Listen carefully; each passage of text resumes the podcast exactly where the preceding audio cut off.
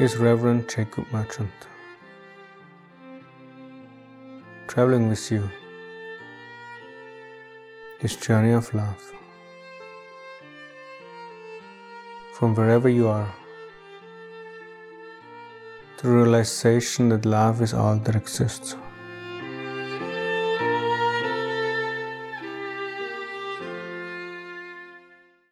Compassion and seeing the hearts of others. With the continuous dissolving of any and all concepts. The non dual servant begins to be able to see beyond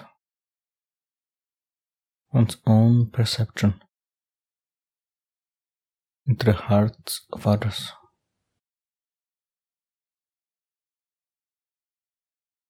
This quality of non dual compassion.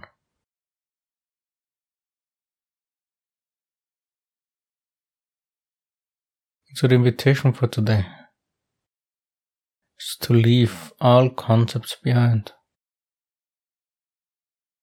Open up to that non dual compassionate love. There is the capacity